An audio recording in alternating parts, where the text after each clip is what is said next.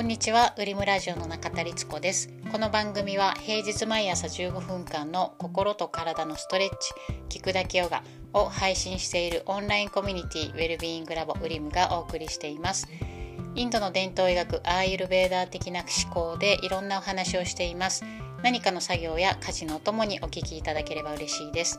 有料のオンラインコミュニティウェルビーイングラボウリムは概要欄からぜひチェックしてみてください。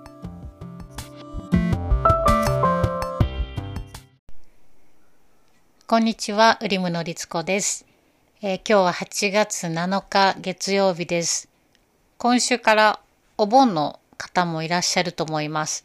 私も、えーまあ今日はお仕事だけど、こう徐々にお仕事も今週は割と緩めなので、徐々にお盆休みモードに、夏休みモードに入っていこうかなと思ってます。で、まあ夏休みはね、これからですけど、昨日、おとといの週末、土日は、海に行ってきました。で、まあその海に行った中で、その、なんていうのかな、今の時間を味わうことっていうのを、まあ、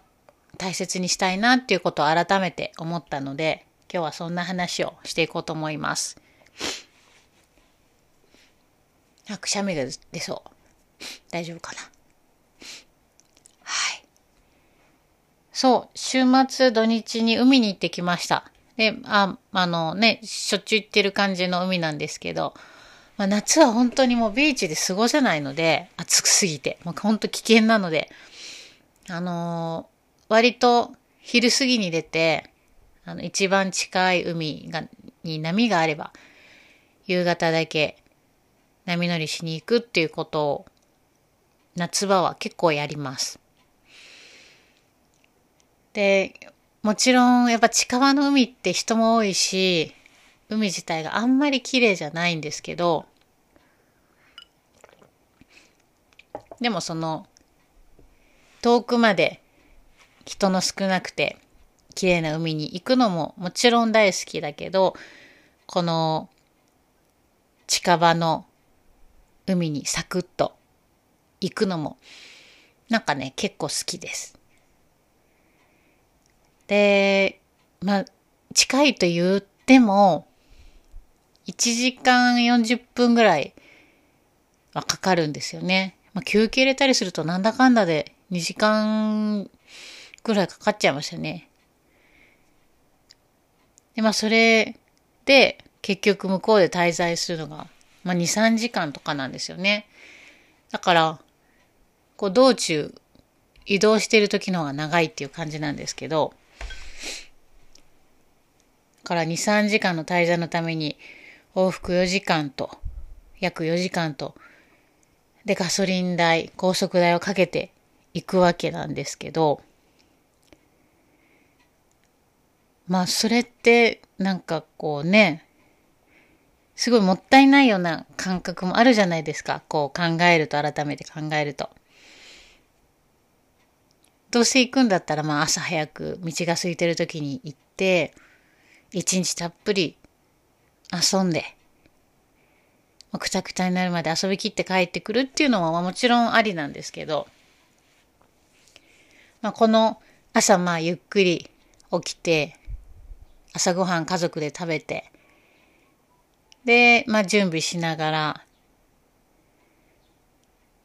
で、そこから、ね、音楽とかポッドキャスト聞きながら、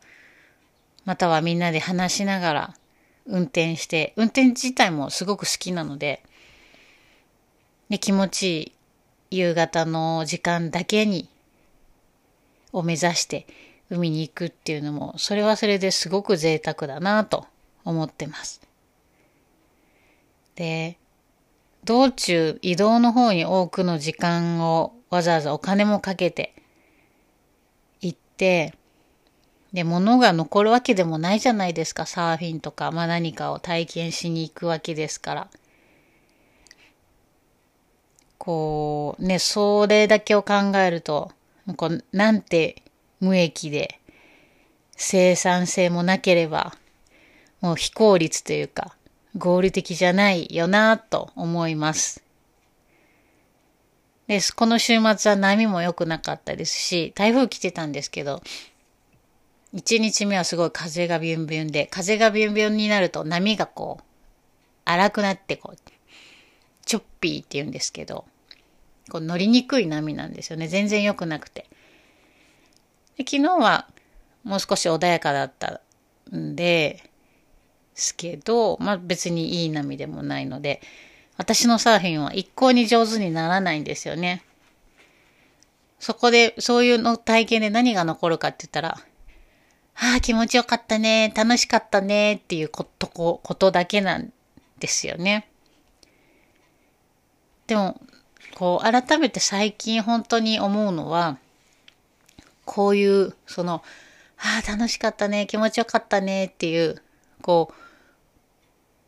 無益なことに没頭する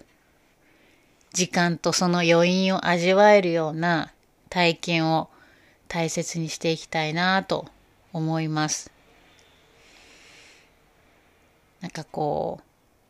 気温がね、ちょっと落ち着いて、夕方の涼しい海風に吹かれながら、やっぱり都会の中の、あの、気温は、とは全然違うので、ね、何にも気にせずに、下手くそなサーフィンを楽しいと思える自由さというか。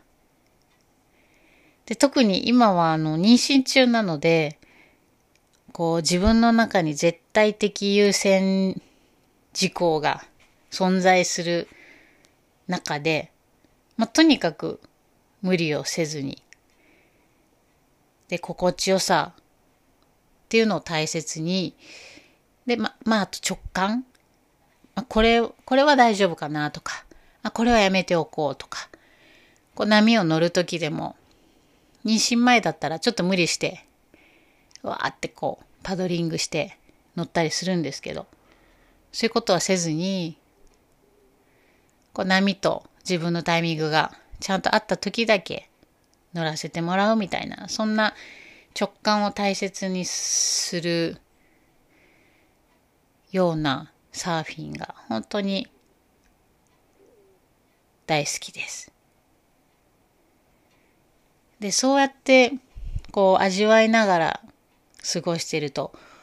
こう、なんか全てがスローモーションに見える、感じるというか、波もこう、スローモーションに見えたり、ビーチで遊んでいる、なんか走り回ってる娘がもう、とか、夫がスローモーションにこう、ふわーっと見えたりとかする時に、なんか自分、私の脳の中で、こう、時間っていう感覚が伸びてるなーっていうふうに実感する瞬間があります。で、た、もちろん、あの、スイッチをこう切り替えて考え出せば、こうもっと綺麗な、ね、人の少ない海だったらもっといいなとか、もう少し早く来てたらもっと波、本数乗れたかなとか、足伸ばしてたら今日はあそこがいい波だったかなとか、こういくらでもそういうのって出てくるんですよね。欲みたいな。でも、その時に、こう、もうその時あるものに腹をくくるというか、その時ある状況に、うん、だから、現在にいることをに対して、まあ、こう、諦めちゃうみたいな。でそういう形で今に没入すると、景色が変わるよな、時間の感覚が変わるなと思います。で、ちょうど今読んでる、もうそろそろ読み終わるんですけど、限りある時間の使い方っていう本も、ちょうどリンクしてて、同じようなこと書いてるんですけど、よくね、マインドフルネスとか今ね、ずっと流行ってるじゃないですか。で、その時に今ここを感じる、味わうとか、今ここを、えー、に生きるみたいなことってよく言うじゃないですか。でもちょっと私の中のニュアンスってちょっと違うなと思ってて、そんなに綺麗なもんじゃないよなっていうとこも実はあって。そうやって今言ったみたいに、もう現在にいることに、もう腹をくくる。なんかもう諦めちゃう。諦め、なんかその、他にね、出てくる欲だったりを、もう諦めちゃう。みたいなところの視点で、今、ここを味わうっていうニュアンスかなっ。そっちの方が私的には近いニュアンスかなと思います。で、やっぱりこういう現在っていうものに腹をくくるような時間を淡々と積み重ねていきたいですし、でそこに、それを積み重ねていったから未来がどうあってほしいとか、そういうものでもないなと思ってて、ほん本当に淡々に、もう今、今、もう今って言った瞬間にそれって過去になってたりするから、まあ、そこ、それ言っちゃうとちょっと話が、あの、また違う方向に行くんですけど、ただただ、この今、今話してるこの瞬間とか、話しながら自分がどう、うん、感じてるのかみたいなのを味わいながら、またそれも出しながらみたいなその瞬間を積み重ねていきたいなと思います。なんかそれ以上もそれ以下もないような気がしますし、未来のことを期待すればいくらでもあるし、逆に不安を感じればいくらでもあるんですけど、それが全くないのかって言ったら、それはもちろん嘘なんですけど、ね、あの、節々に出てくることってあるんですけど、でもまずその時、その時を今に戻ってきて、腹をくくるみたいな、そんな感じで生きていきたいなと今の46歳の私は思ってます。そうだから、まあ、うん、これは、なんだろうな。そうやって、この年齢で、まあ、また妊娠してるっていう、妊娠中っていうところも、改めてそこに戻らせてもらっているような部分もある、ありますし、正直。うん。だからこういう感覚をまた味わわせてもらえてるのはありがたいことだなと思って、これからもまずは味わっていきたいなと思います。はい。今日は結構もうゆるゆるモードで、ぼーっとしたり、昼寝もしたし、やっぱり2日連続行ったら疲れますよね。昼寝もしたし、まあ、でもお仕事もちょっとして、でもそろそろ今日は早くあの娘を迎えに行って、娘も疲れてると思うので、早くご飯を食べて、ご飯も全然何作ればいいか頭回んないですけど、はい。過ごそうと思います。はい。では、えー、今日もお聴きいただきありがとうございました。引き続き良い一日をお過ごしください。では、良い一日を。